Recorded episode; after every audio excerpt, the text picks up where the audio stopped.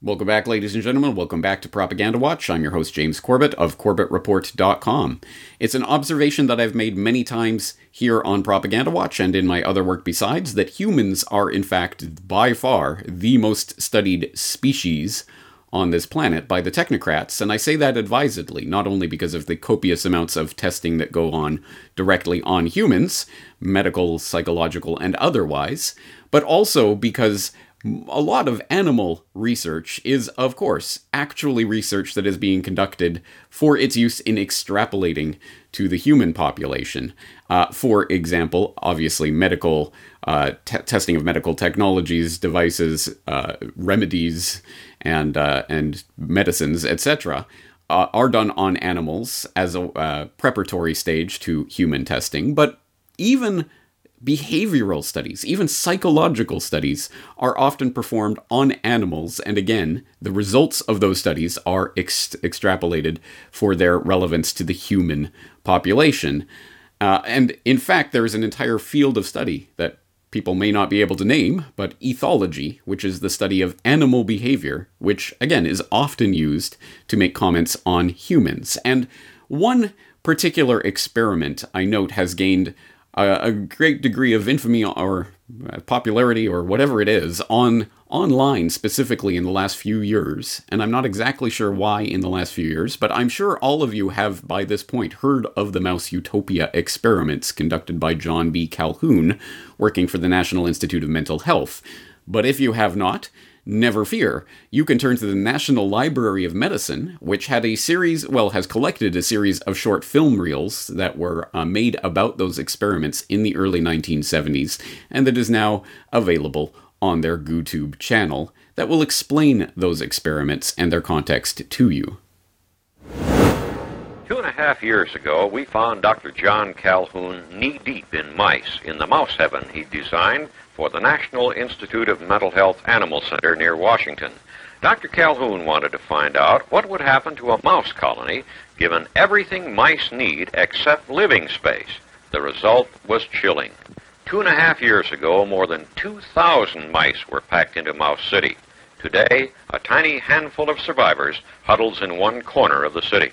Dr. Calhoun explains what the overcrowding did to Mouse City's inhabitants. The last thousand animals born uh, never learned to develop the social behaviors. They never learned to be aggressive, which is necessary in defense of home sites.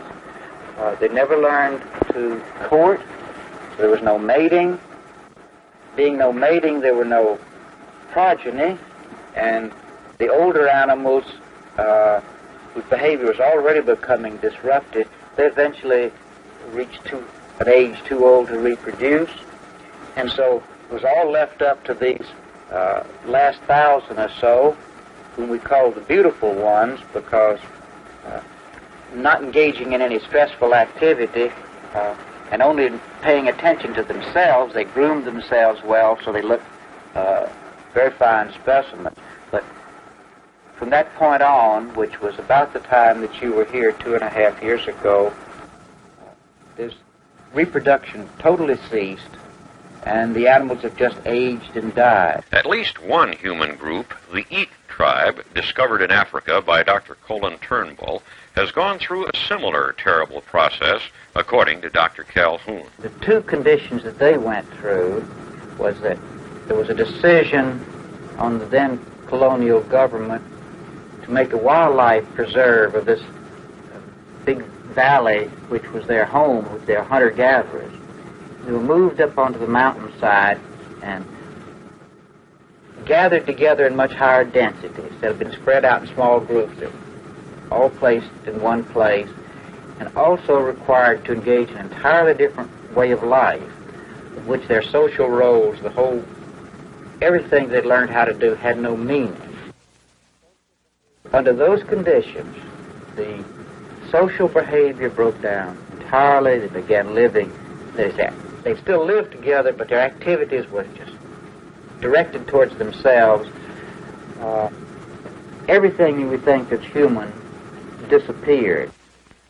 Perhaps the most chilling conclusion from his Mouse City studies, says Dr. Calhoun, is that once this change in social behavior occurs, it apparently cannot be reversed. It's this fact, fact of apparent irreversible phase shifts that gives some of us a particular concern over the fate of the human situation because we see uh, worldwide the breaking down of social roles, the increase in contact both as a result of the breakdown of social roles and because there are too many people, that this might lead to an overriding of our controls, of our total culture, and would be set into a process which would either fix us rigidly forever into some sort of global tribalism without any adaptation to change, uh, or that would result uh, perhaps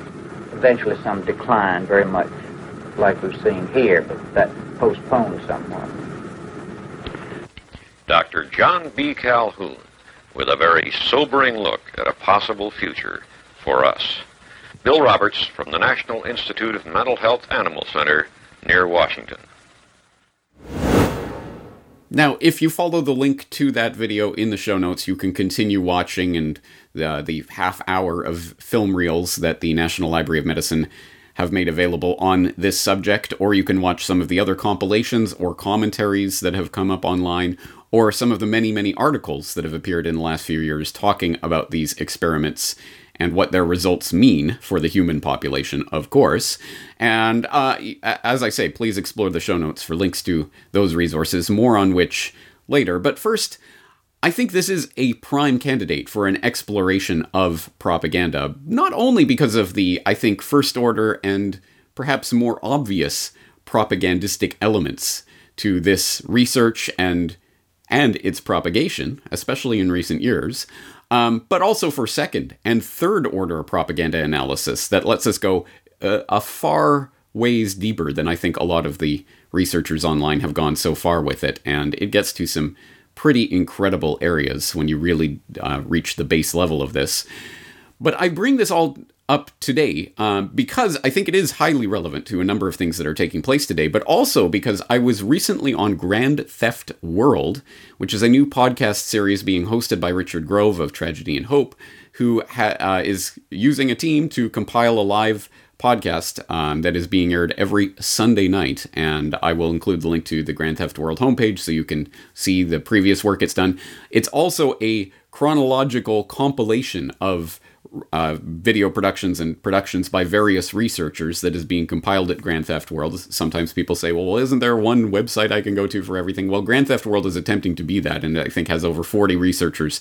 They create a chronological feed of the latest works, no matter what platform these people are on or deplatformed fr- uh, from. Their their works are being made available through Grand Theft World. So I was recently on Grand Theft World specifically to talk to Richard Grove about books, physical books, and I would highly suggest you watch that conversation if you haven't yet done so. I think it was an interesting one, and I will have more to say on that later this week. But uh, in that, as I was preparing to uh, go on to talk to Richard, they did air these Mouse Utopia experiment, uh, at least some of the film footage of that, and they did dissect some of that propaganda live there on the podcast. And I wanted to to uh, start with that today to show in real time how this propaganda can be de- deconstructed, how some of the dots can be connected, and how we can learn more than simply taking information in at face value and leaving it there. No, we can explore more to find out some of the deeper connections, and I think this is a good example of exactly how to do that. All right, control room. Uh, I'm looking for a fact check. Can you guys tell me who funded the John B. Calhoun study? And can we bring up that national or the Smithsonian Mag article on it real quick. Because from my perspective, these people are taking a lot of care planning our future. They're doing these experiments on the mice and the rats, and we know they don't care about the rats and the mice, right? They're willing to do horrendous things to those those animals in order to find this information to use it for the empowerment and the betterment of humanity and to have a, see, a safe peaceful world with healthy people so i believe that they're the national institutes of health that they're conducting all that research and funding it uh, because they're looking to to help people, not to control people. However, um, is that information at the end of the day is it used for us? Is it used against us? That's the question we have to ask. Is that type of research brought into an idea like lockdowns, which didn't have a public vernacular until after those experiments? Were those experiments tied into something like Milgram's, uh, you know, obedience studies or the Zimbardo Stanford prison experiment, these sort of things? Uh, was that knowledge used against enemies as a type of psychological warfare? What other uses does that data that they're gathering and organizing in such a such a like non-confrontational way look there's nothing to see here folks they're just you know they got some studies with some mice they're not really going to use that information against people they're going to use it for the betterment of society. So they're studying violence and as the crowding and aggression that ties in with the frustration aggression complex that the yale institute of human relations came up with in like 1938 so they're learning a lot between the 1920s and the 1980s about how people work behavioral triggers psychological warfare propaganda uh, you know, all these sorts of elements that are brought to bear against people who just think they're getting the news. They think they're reading the newspaper to get informed. They think they're watching Walter Cronkite to find out what's really going on out there. Uh, there's also like a foreshadowing of the track trace database system. You know, they're gathering all this information on how those mice and those rats are mating. You don't think they're gathering that type of information on people while they're in quarantine and lockdown? And, you know, what happens to people and their behavior when you start taking away their freedom bit by bit? And what happens when those reasons for taking away their freedom diverge greatly from the evidence about reality? What happens there? And historically, is there any evidence that there's been something deleterious that might go on from these types of circumstances as they unfold over and over and over again? And there's excuses. There's excuses in the past. We didn't have the information in front of us, but we're in the 21st century. We could point to a lot of history that has repeated that we could readily learn about. The people in the gulags, the people that were suffered under the communist revolution, they didn't really have access to the world history kind of as we do right now. So whether or not it's reinforced by legacy media, it does exist. It does have gravamen and weight on what's going on today. It does provide a lot of answers to questions that people have and can't answer otherwise through the channels that they're looking at. And I think that only by looking at the contextual history of something like that and juxtaposing it to what's going on today, only through comparison and contrast can we come to make informed decisions in our lives. Control room, what do you guys got? Yeah, it looks like Lawrence has got that Smithsonian article up there. And then, you know, I think there's a good FEE article as well out there with some decent resources to it. Um, and then oh, the Foundation for Economic Education. Correct. Is that FEE? Yeah. All yep. Right. That that FEE. Yep. And there's a that Wikipedia fee. article on it too, so we can dig through a few of those things. But Lawrence, why don't you bring? It up? All right, let's go to LD. What do you got? Yeah, Smithsonian Magazine article from February 26, 2015. How 1960s mouse utopias led to grim predictions for a future of humanity. John Calhoun studied behavior during overcrowding in mice and rats. And you were asking about the funding. Um, I believe, yeah, National Institutes of Mental Health. NIMH, the secret of NIMH. Yes. With the mouse experiments. Okay. That's legit. They took it from the book. You can look it up. Secret of NIMH. All right. How about uh, uh, Tyler? Will you look up, or if you can, will you look up the wiki page? Because I'm interested. Because oh. I know there's a Rockefeller Foundation funding, but Smithsonian might not want to bring that to your attention. What do we got? Is that readily graspable? Because it's uh, around the same time, Rockefeller Foundation they're funding some other fun experiments uh, called MK Ultra, with the CIA and its various sub projects. So when you get back to like, hey, JD Rockefeller had an empire, they went after him as a monopolist. He spread off, had I'm a philanthropist now, kind of like Bill Gates, right? There's a repeating pattern. So JD Rockefeller, you know, has this Rockefeller Foundation. It helps and is instrumental in creating the Council on Foreign Relations. And then it's it, it's super instrumental in creating the CIA and its sub projects that are going on with MK Ultra, for an example. And then all these other areas where there's overlapping. And then the recent uh, what is it? The technology and development document. I don't. It's under the stack of stuff here, but the technology and development document from 2010, in which there was a chapter called a scenario called Lockstep in which lockdowns and masks and social distancing and all the things that heretofore were not in previous pandemic planning plan, uh, Pentagon plans, like those are new ideas brought by the Rockefeller Foundation because they care about our future and they care about our health and they are always out there looking out for us in our best interest. just like they're looking after those mice.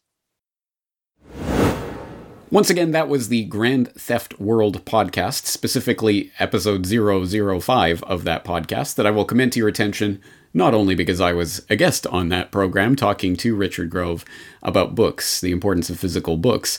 Uh, I, I think that's a conversation worth listening to, but more broadly, because I think Grand Theft World is an interesting model for people about how to start approaching propaganda generally, but any issue really, in terms of pulling up different articles, putting in the context, comparing and contrasting ideas from from here and seeing if they're similar to ideas over there, bringing in history, collaborating with others to make that happen. That's a model in real time of how that type of research can happen. So my hats off to the Grand Theft World uh, podcast for modeling that on a weekly basis, and I hope more people will check it out.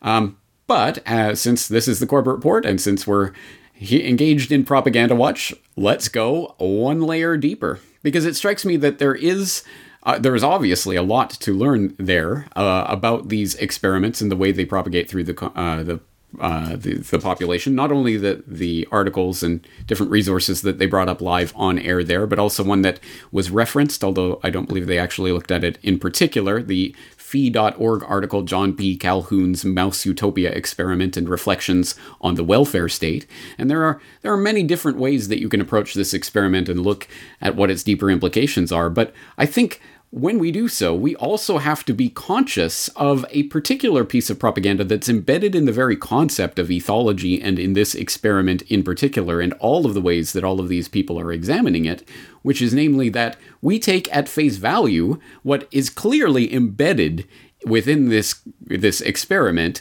which is that this experiment is not about mice or how best to regulate mouse populations. I mean, of course, this isn't ultimately about mice.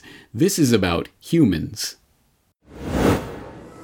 Though these studies use animals, the findings about population growth and individual behavior are being closely compared to our own human population.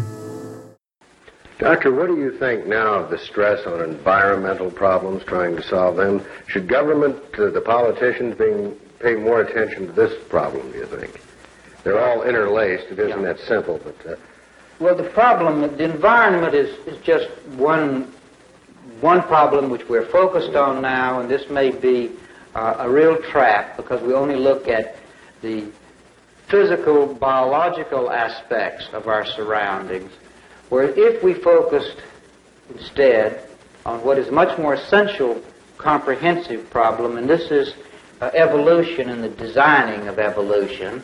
And in fact, we like to say that uh, we are revolutionists here, but a particular kind of revolutionist, but you now spell differently. Now, we all know what this symbol is. This is prescription, yes. but uh, so we're concerned with the prescription for evolution, of the design of the future, the design of evolution. So we're revolutionists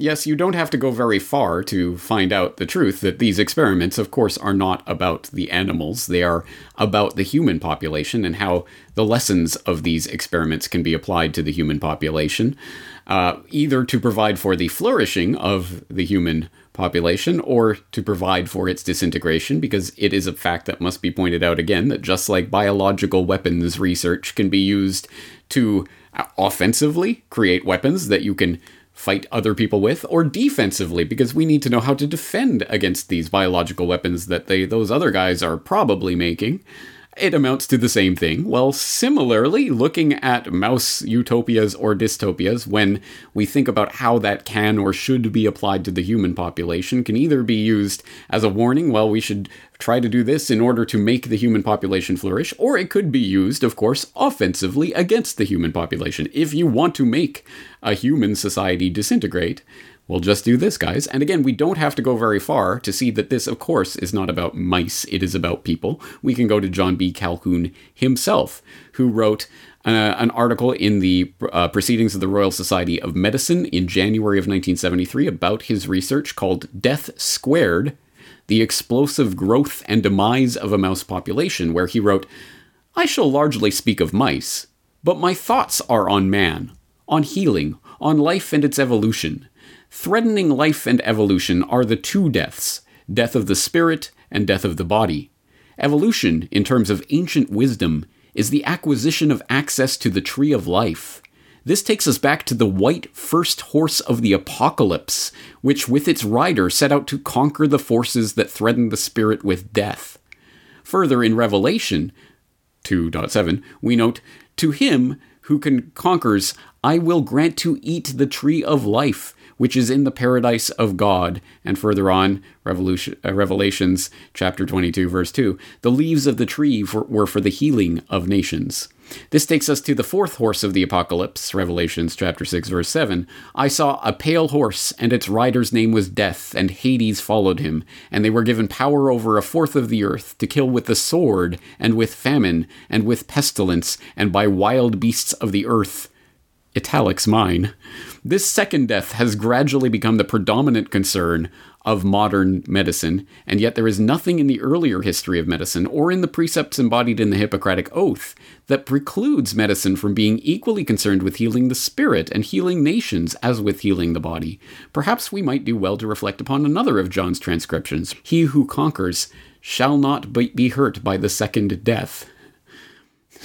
that, let me remind you, that is John B. Calhoun, the researcher behind the Mouse Utopia Dystopia experiment, eh, writing in the Proceedings of the Royal Society of Medicine about his mouse experiment. So make of that what you will, but yes, this is not about mice, guys. I, I don't think we need to uh, to speculate about that point. But then, what is the point? What is actually being said here and what what should we take away from it? Well again this is where we can look at oh well are we being engineered into some sort of mouse dy- dystopia in order to better control the human population and make it go in a certain way? And there's a very specific way in which we can look at that by actually literalizing the metaphor of the mouse utopia. Well, this mouse utopia is like the human population, and we can we can see what happens there, and we can compare it to how humans act. But actually, let's let's take the whole experimental setup and say that that's the metaphor upon which we're working, in which there is an experimenter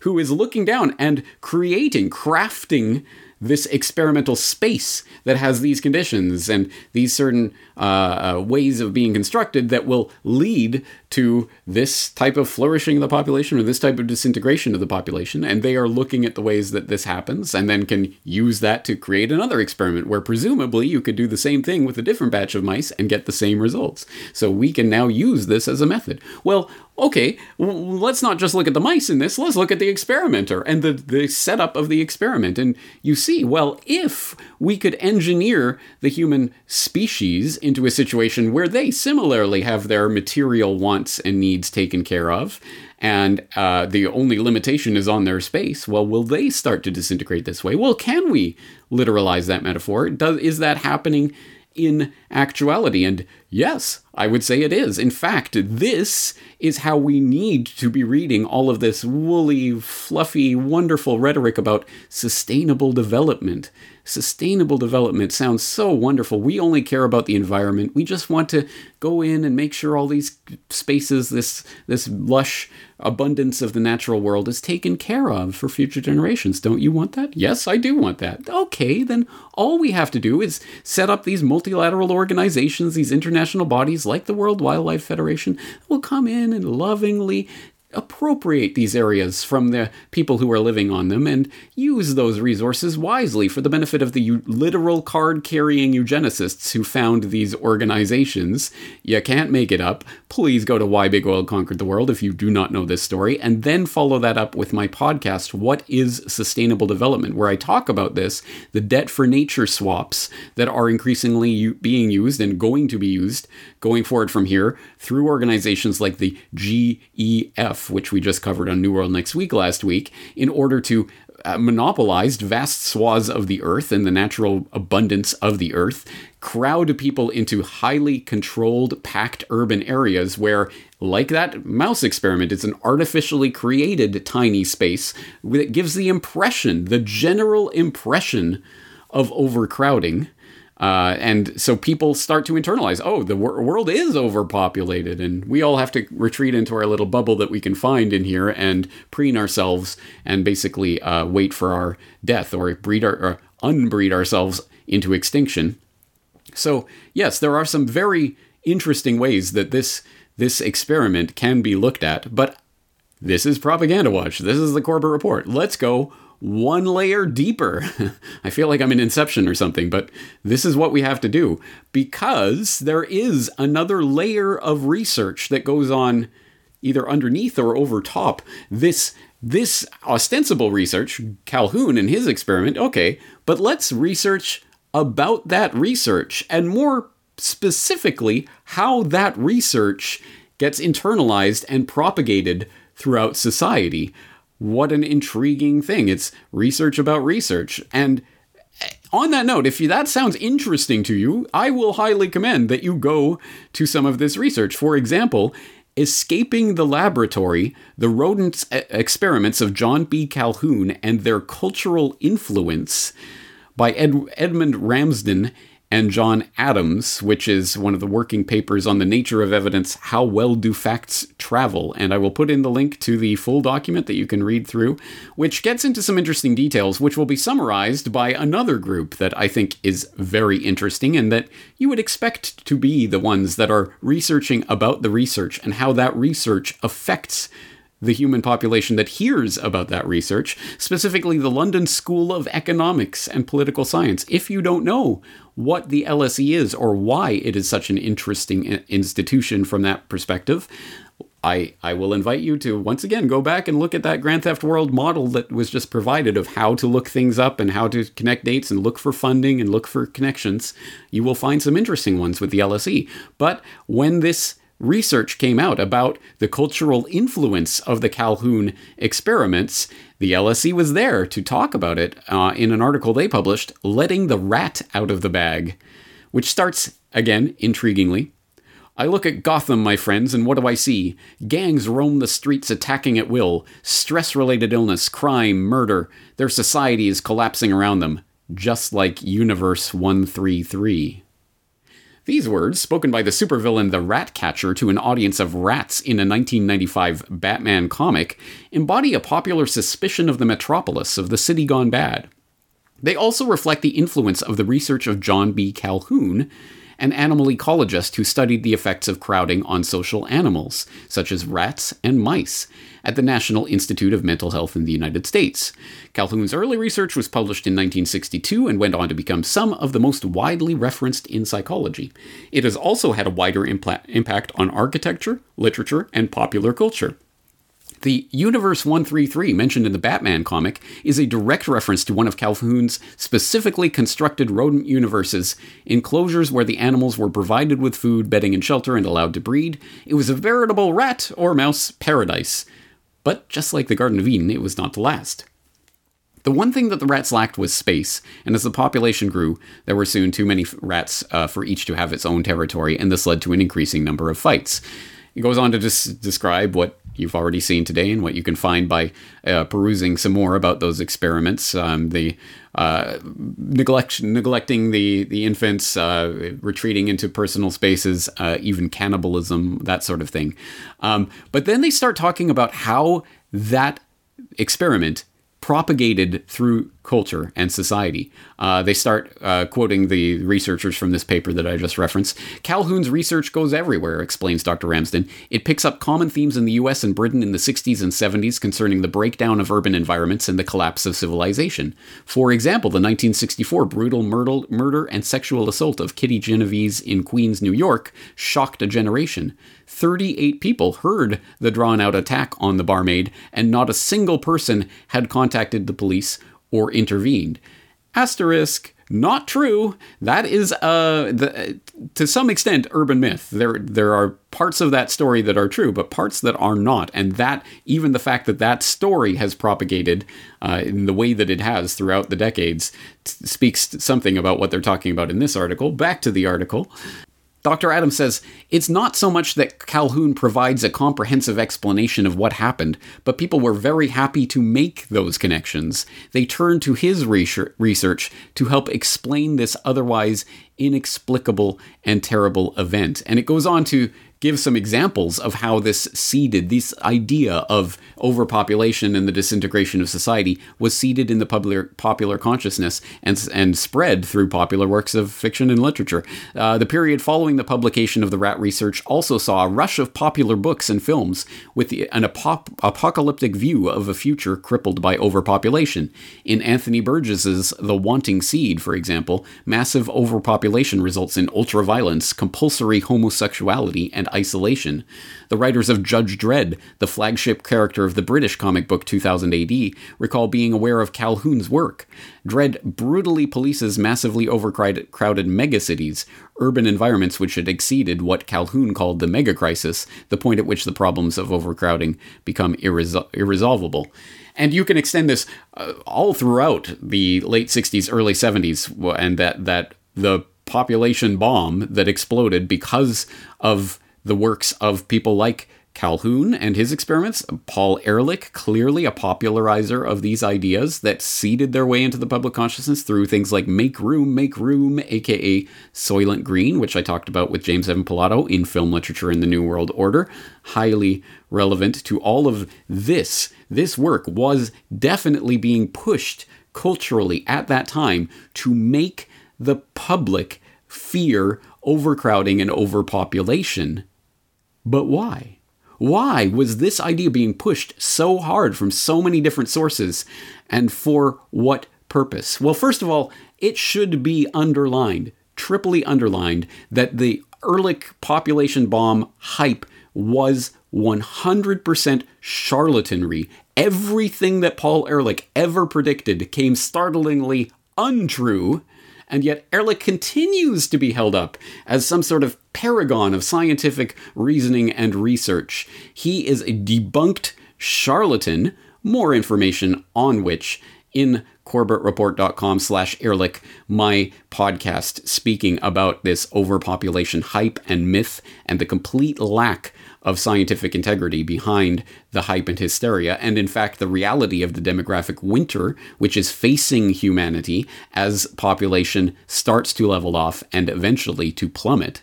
Um, the, the very, very, very leading edge of which you can see right here in places like Japan, where now deaths are exceeding births and uh, the population is shrinking. That's just the start, and it's a tiny little tiny little grain of snow, a little snowflake rolling down the hill that will become the snowball.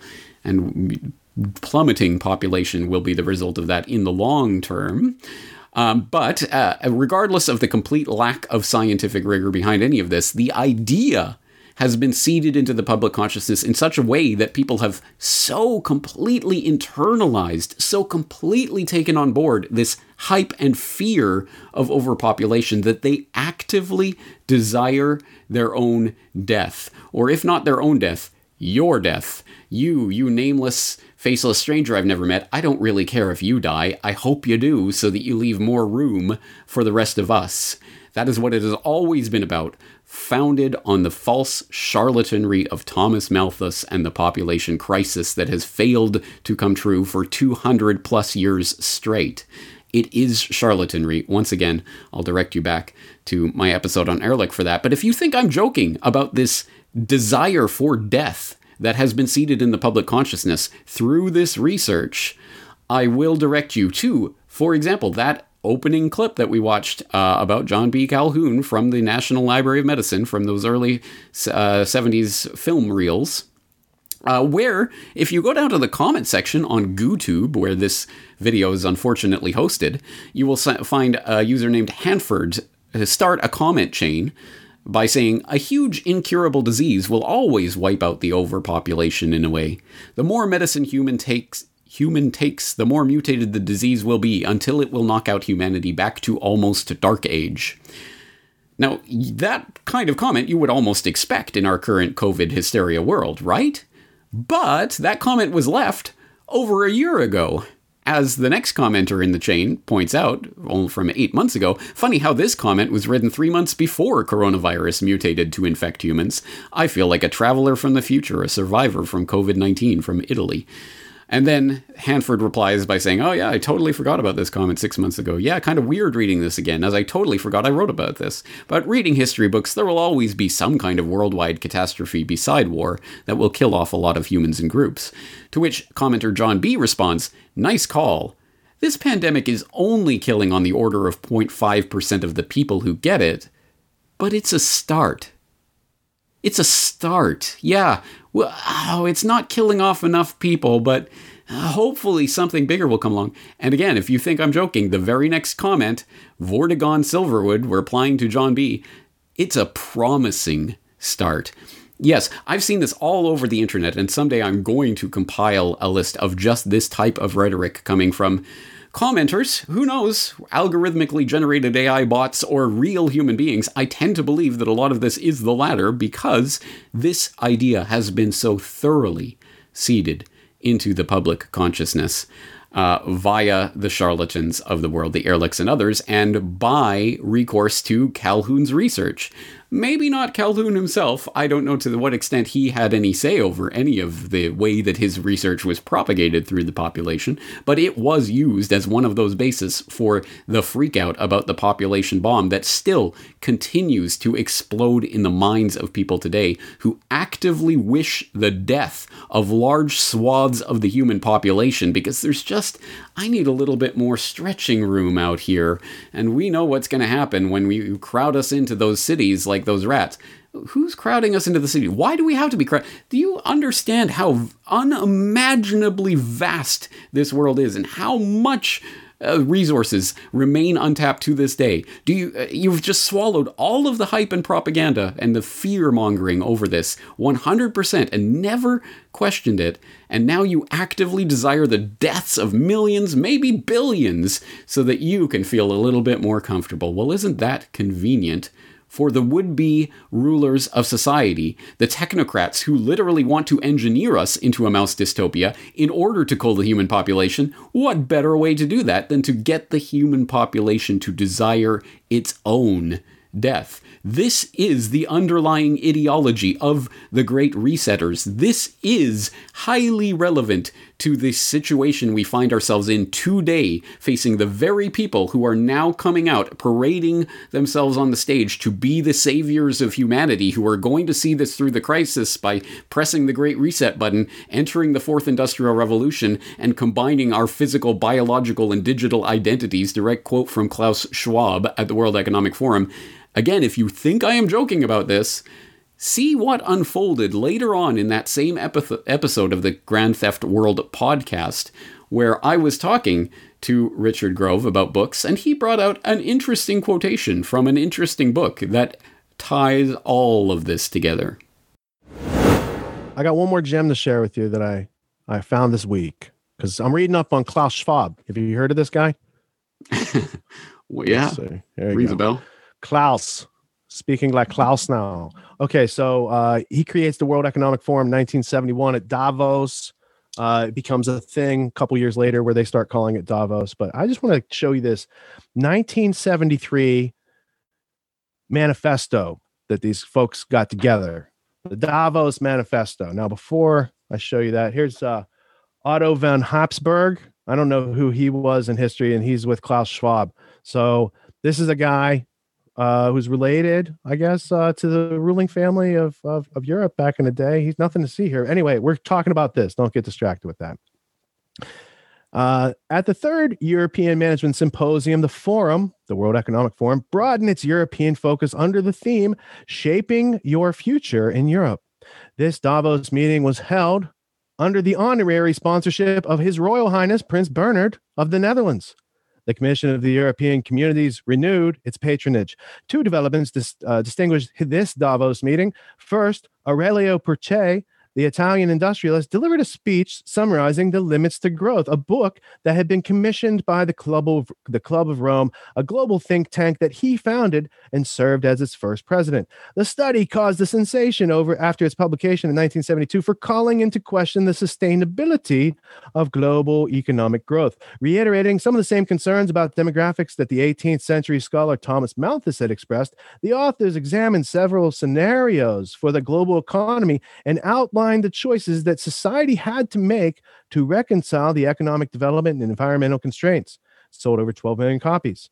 Uh, then they had a code of ethics, and this was called the Davos Manifesto. So this is what they're getting together to do. And the people that bring you the Great Reset today, it's not the first time they all got together and uh, did anything. I just wanted to to share because James, you among few people on this planet, you might know who uh, Prince Bernhard was and what he had to do, or or even Aurelio Pucci, who sounds like a very nice guy. What what is the what are people missing in that? What aren't they and saying? it, well, what sticks out to me is, of course, it always goes back to Malthus with these people. Always, always, always goes back to Malthus, who, um, of course, for people who don't know, uh, has ties to the British East India Company that I'm not going to be able to rattle off off the top of my head. he taught sure at the you- British East India Company College. Right, right. And uh, I- exactly, people know him as a like a, a pastor or a father or whatever. No, he was a British East India agent, essentially. And they sold their opium payroll. there, by the way, that addicted people on purpose. Exactly. Yes, it's all part of the illustrious history of that organization. Uh, but yeah, he was, of course, the one who came and out and said, "Oh, you know, population is increasing exponentially, and food is re- increasing arithmetically. If you do the math, basically, we're all going to be dead in 30 years unless we take drastic measures." And that has been clung on to now for well over 200 years and drudged up over and over and over and over. And every generation, lo and behold, they find we're all going to run out. We're going to run out of resources in 20 years unless we do these dramatic, drastic things. And of course, the limits to growth, which it mentions there, the Club of Rome document, was just the late, well, at that time, the latest iteration. We've had other iterations since then, obviously, but in the 1970s, part of the um, Ehrlich led um, revival of Malthusianism and the overpopulation scam, uh, which relates back to stories about uh, um, uh, Soylent Green, but I forget the name of the book that Soylent Green was based on. But um, what do you remember the name of that book? No, I just remember the punchline that Soylent Green is people. Yes, exactly. And of course, uh, I think Art Ehrlich wrote the forward to that book or was in one of the editions as a preface or something. Um, because, of course, it's all going back to that because that is their fundamental justification time and time again. Essentially, we are a herd of cattle or of mice whatever you know take your pick. And the overpopulation problem as you we started off today's uh, episode with uh, the overpopulation of the herd of mice or whatever it is is going to create all these problems. So we have to find responsible ways for keeping that in line. And that's why over and over and over this is what it goes back to. No surprise. I didn't know that about the davos manifesto zero surprise that that's in there because it's always at the heart of what they do and it's all it, it was at the heart of gates. Of course what is his overriding concern? What is the thing that he keeps him up at night? The human population. And he shows in his little videos he shows the curve. Look look at the way human population is going. We need to do something to flatten the curve.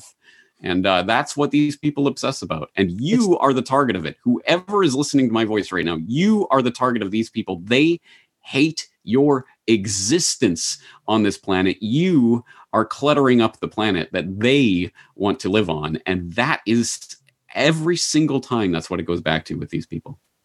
It's not like there's not solutions or countering information on that either, because Buckminster Fuller wrote several times on this in Grunch of Giants, and there's a couple other, and he shows Malthus was wrong. Here's why. And as human population grows, inevitably we are getting more and more efficient with our use of resources and all these things, and there's no problem, and the earth can sustain, I think he said 20 or 30 billion people without problem. But they choose to ignore that information. They choose to hide it away, which is why you got to read the books, you know? And I could lay my hands on that Bucky book, but you know, you get the point. There's stuff we got to read that wasn't pointed out and it wasn't assigned as homework. So we have to kind of discover it and assign it to ourselves. Yes, and uh, I will always throw in the reference to Julian Simon, who was, I think, the best critic of this uh, mentality and uh, fought against the Ehrlichs of the world, and uh, pointed out that the greatest human resource is our brains and our ingenuity. The next genius that comes along that invents something that will increase the food supply a million times, or will do some other incredible thing that will uh, once again expand the pie it's uh, with these Malthusian eugenicists. It's always it's here's the pie, and this is all we have, and every single person is trying to eat from this pie. So you're just a useless eater. We have to get rid of the useless eaters, and people start to internalize that and believe it. And uh, of all the things that I cover, one of the ones that I get the most pushback from is about overpopulation. Well, the world is overcrowded, James. There are too many people.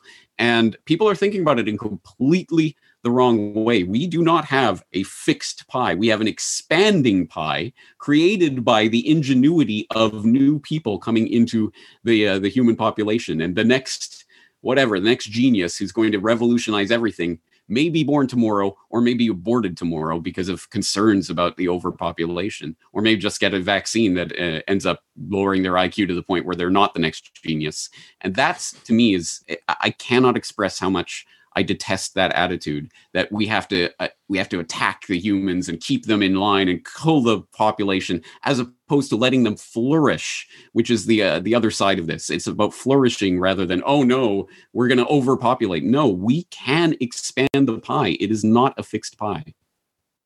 I think that's a great point, and I think that leaves it open for optimism uh, and development and creativity and ingenuity and inventiveness and all the things that come from learning. And once you stop assuming that you know everything because you went to school or watched the TV, I think that's the spark of of of uh, of nature that needs to be reignited. That learning process. Awesome. Happy note to uh, end our conversation on question mark. For sure. All right. Thanks for stopping by. You're welcome to hang out for the rest of the show. I know you awesome. got a busy day ahead of you, so we won't look when you leave. All right. Thank you. Oh, yes, look at that. They're at the very roots of the Davos Manifesto guiding the World Economic Forum, which is seeking to put us through the Great Reset to, towards the Fourth Industrial Revolution and the end of humanity, as pronounced by our new unelected dictator, Klaus Schwab, is the limits to growth, the Club of Rome, and Thomas Malthus, Malthusian overpopulation propaganda. Do not swallow that poisoned pill. The poisoned pill of the propagandists that want you to believe that we are a cancer upon this planet and we must get rid of you in order to make the world better for us, your ruling technocrats. Don't believe it. If there is any message that the entirety of my life's work and the work that I've been doing at the Corbett Report since 2007 boils down to it is this. You are not a cancer on this planet. You are not a useless eater. We do not need drastic strictures of control over the human population, both literal and metaphorical, in order to make the earth better for the technocratic elite that wish to rule over us. Please do not swallow that poisoned pill. Look into the sources that I am going to link up, as I always do, in the show notes, where you can peruse at your leisure more on this subject and the very real information debunking this old Malthusian propagandistic nonsense that unfortunately so much of the population has bought into, willingly accepted, to the point where they now seek their own death. It is a death cult that is in trying to institute this great reset in order to reset humanity and cull the population. This is not this is not out there stuff. This is documentable in their own words and it always always comes back to this. It always comes back to Malthus and the limits to growth and overpopulation and ultimately eugenics. It keeps coming back to these issues for a very specific reason because they want you out of the picture. And the easiest way to facilitate that is to make you want you out of the picture. Don't buy it. Do not swallow that propaganda pill. That's going to do it for this extremely important edition of Propaganda Watch. I hope you will share this information with people in your life who may have been who may have succumbed to that propaganda programming and hopefully deprogram them from their state of subjection to their technocratic overlords. But on that note, that's going to do it for today. I am James Corbett of CorbettReport.com, looking forward to talking to you again in the very near future.